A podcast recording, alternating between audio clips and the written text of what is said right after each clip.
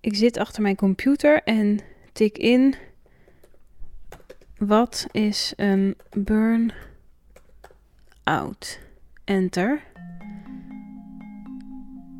1,7 miljoen resultaten. Oké, dat is best veel. Even kijken. GGZ. Mindtuning. Stressplein.eu. Voorkom een burn-out. Zeg vaker nee. Burnout Paradise.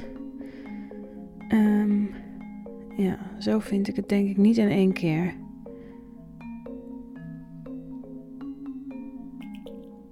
Oké, ik heb het even uitgezocht en ik heb inmiddels 10 wetenschappelijke definities van een burn-out gevonden.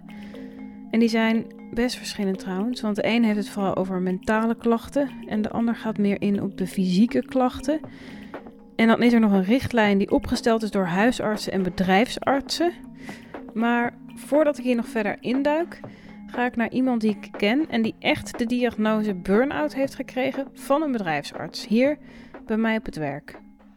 Ik vond het lastig om uh, me eraan toe te geven. Om te denken van oké, ik mag. Dit is gewoon. Het, je hebt namelijk niks in principe. Je bent niet ziek, denk je. Maar je bent wel ziek.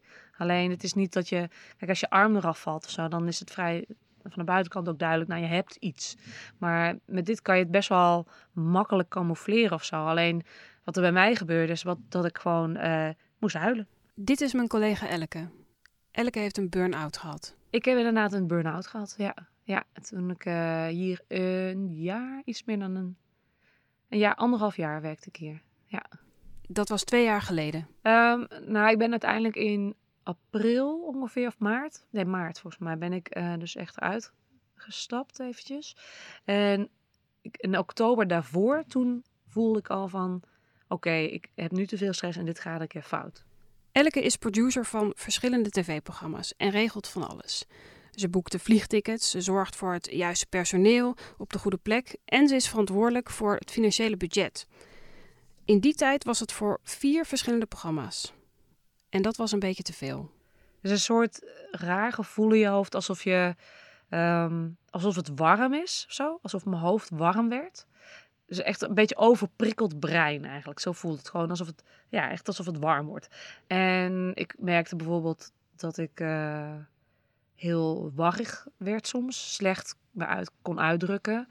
Ik merkte dat ik snel, als ik bijvoorbeeld de telefoon ging of zo, dat ik dan gelijk heel erg zo zat. Oh nee, mijn god. Wat nu weer? Dat je gewoon bij alles was heel veel kosten gelijk. Zo'n beetje zo'n gevoel van, oh jee, er komt weer nog meer werk op me af heel moe voelde ik me. Maar wat gebeurde er dan? Kan je, kan je een voorbeeld geven? Nou, gewoon dat we in een redactievergadering zaten of zo. En dat er dan in, is aan mij gevraagd werd of ik dat dan ook nog kon regelen. En dat ik zei, ja, wow, ik weet het niet. En uh, ja, en dan, uh, dat, ik dacht van, ja, dat meen je niet. Dat ga je, dat... Of dat ik heel bot reageerde ook van, ja, maar dan, ja, dat, dat, ja, dat volgende week of zo. En ik denk, zo wil ik helemaal niet zijn. Zo ben ik helemaal niet. Ook niet als producer. Het is gewoon dus dat vond ik heel irritant. Ja, en dat leverde in Elkes eigen woorden nog wel eens gênante momenten op. We hadden een vergadering gehad, weet ik veel wat. In ieder geval, ik liep naar de receptie en daar stond Tom Egbers. En dat is de presentator. Dat is de presentator van het programma, dus daar werk ik ook, werkte ik ook mee samen. En hij, uh, nou het erge was dat het zo, dat er bij de receptie stond ook nog een of andere gigantische groep mensen die een rondleiding kreeg. Dus een, echt, zeg maar, de Mediapark toeristen. Dus, en die hadden natuurlijk Tom Egbers, want dat is een bekend figuur, uh, hadden zij al lang in de smiezen. Dus ik kwam aanlopen en Tom komt naar me toe lopen en zegt, meisje, hoe gaat het met je? Waar ik echt een huilen uitbarst, want ik dacht, ja, ik kwam daar dus vrij normaal aanlopen. Ik dacht, het gaat allemaal goed van, het gaat allemaal goed vanaf. Maar dat, ja, toen moest ik dus in barsten en huilen uit. En uh, dus uh, toen was hij helemaal van, oh mijn god, wat moet ik hiermee? En hij dus, nou ja, goed, dus hij gaf me een knuffel en wat erg, dat heeft hij heel lang staan, maar ik schaam me echt. Ik kon echt door de grond zakken daar. Dat ik gewoon zo licht professioneel over te komen. En dan daar en staan huilen in de armen van Tom Egbers. Ja. dat, oh jee. Ja. Elke werkt nog een tijd stug door. Het waren ook dagen dat ik wel eens niet haalde. Maar op een gegeven moment gaat het niet meer. Ze neemt vakantie en meldt zich ziek. ik krijg een brief en moest ik zelf. Ja, en dan wordt gewoon gezegd: dan moet je. Zo laat moet je bij de VPRO zijn. En dan uh, moest ik hier zijn. En dan, uh, ik vond het begin wel spannend. Van ja, wat zo'n bedrijfsartsidee heb ik altijd van: oké, okay, uh, nou moet ik laten zien dat ik ziek ben of zo. En daar gaat ze. Ik voelde me gewoon wel goed. En die vakantie was super leuk en ik had nergens last van.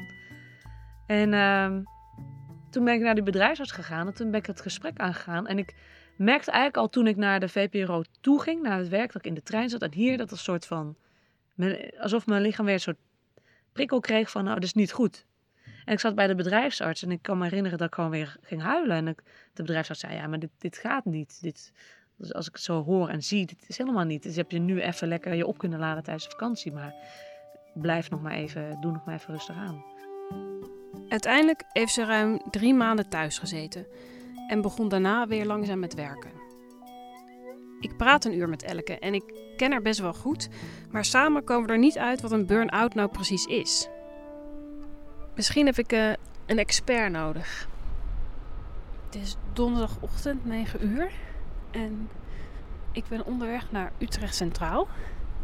Ik neem zo de trein naar Rotterdam en daar ga ik mijn collega Wolkan oppikken. En dan gaan we samen met een expert praten over dit onderwerp. En wat hij heeft te vragen hoor je in zijn reportage. Maar ik moet nu eerst een beetje doorlopen, want ik moet de trein halen.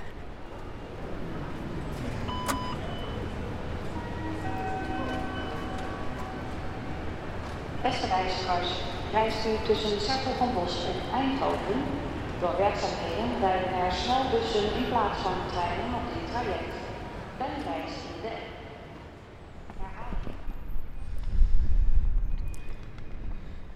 Hey Wolkan. Hey Tessa. We zijn nu in Rotterdam, vlakbij het Erasmus MC. En we kijken naar een groot gebouw. En volgens mij moeten we daar naar binnen. Dat is hem volgens mij.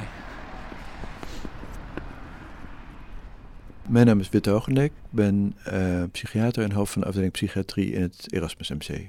Witte Hoogendijk doet al 25 jaar onderzoek naar burn-outs, stress en depressie. Hoe krijg je nou een burn-out?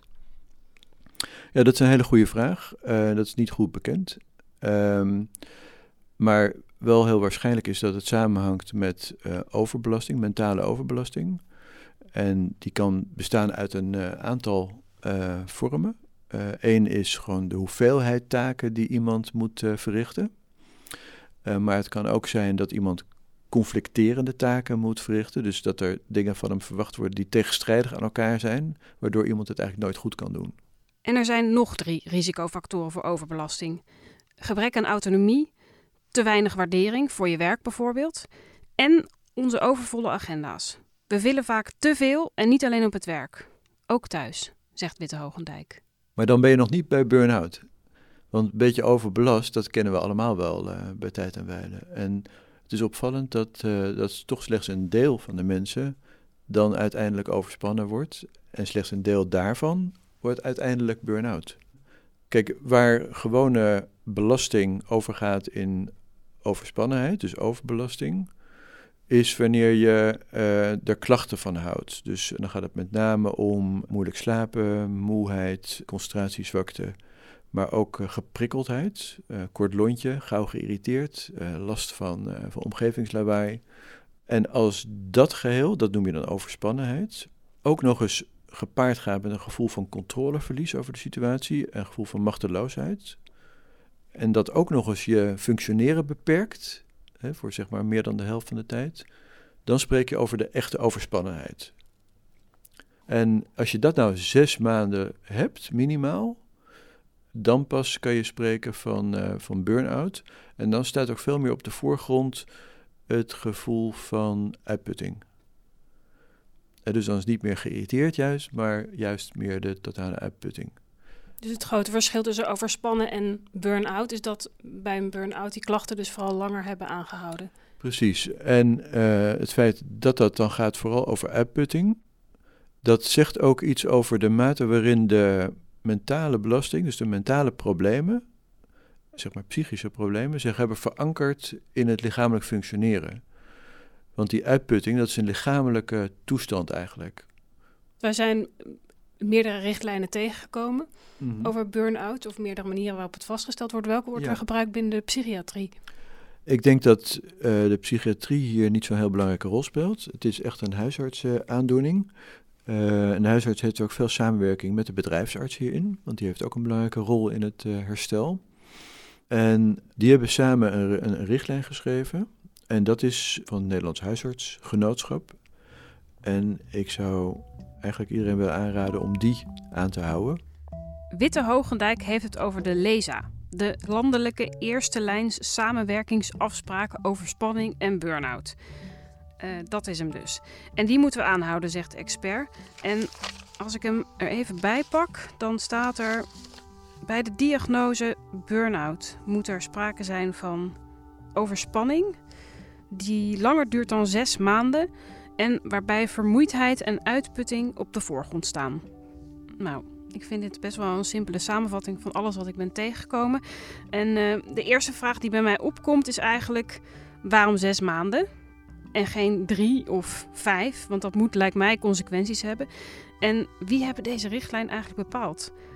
En wie betaalt er bij een burn-out? Dat ga ik in mijn volgende reportage uitzoeken. En wat ik nou graag van jou zou willen weten, als je nu via de Trace-app luistert, open dan je scherm en laat me weten of jij ooit een burn-out hebt gehad. Ik ben heel benieuwd.